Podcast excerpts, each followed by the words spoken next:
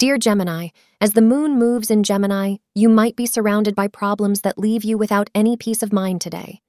You may feel frustrated and upset. This is not the best time for you, but these times would not last forever. Try to tackle one thing at a time, suggest astrologers. If you feel talking to someone may help you get better, go ahead.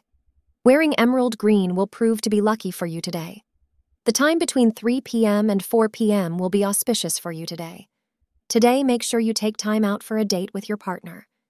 Those in a committed relationship will enjoy domestic bliss and harmony. It will be the perfect time to show your partner your romantic side. If you are married, why not go out on a date with your partner like you used to do so long ago? Thank you for being part of today's horoscope forecast.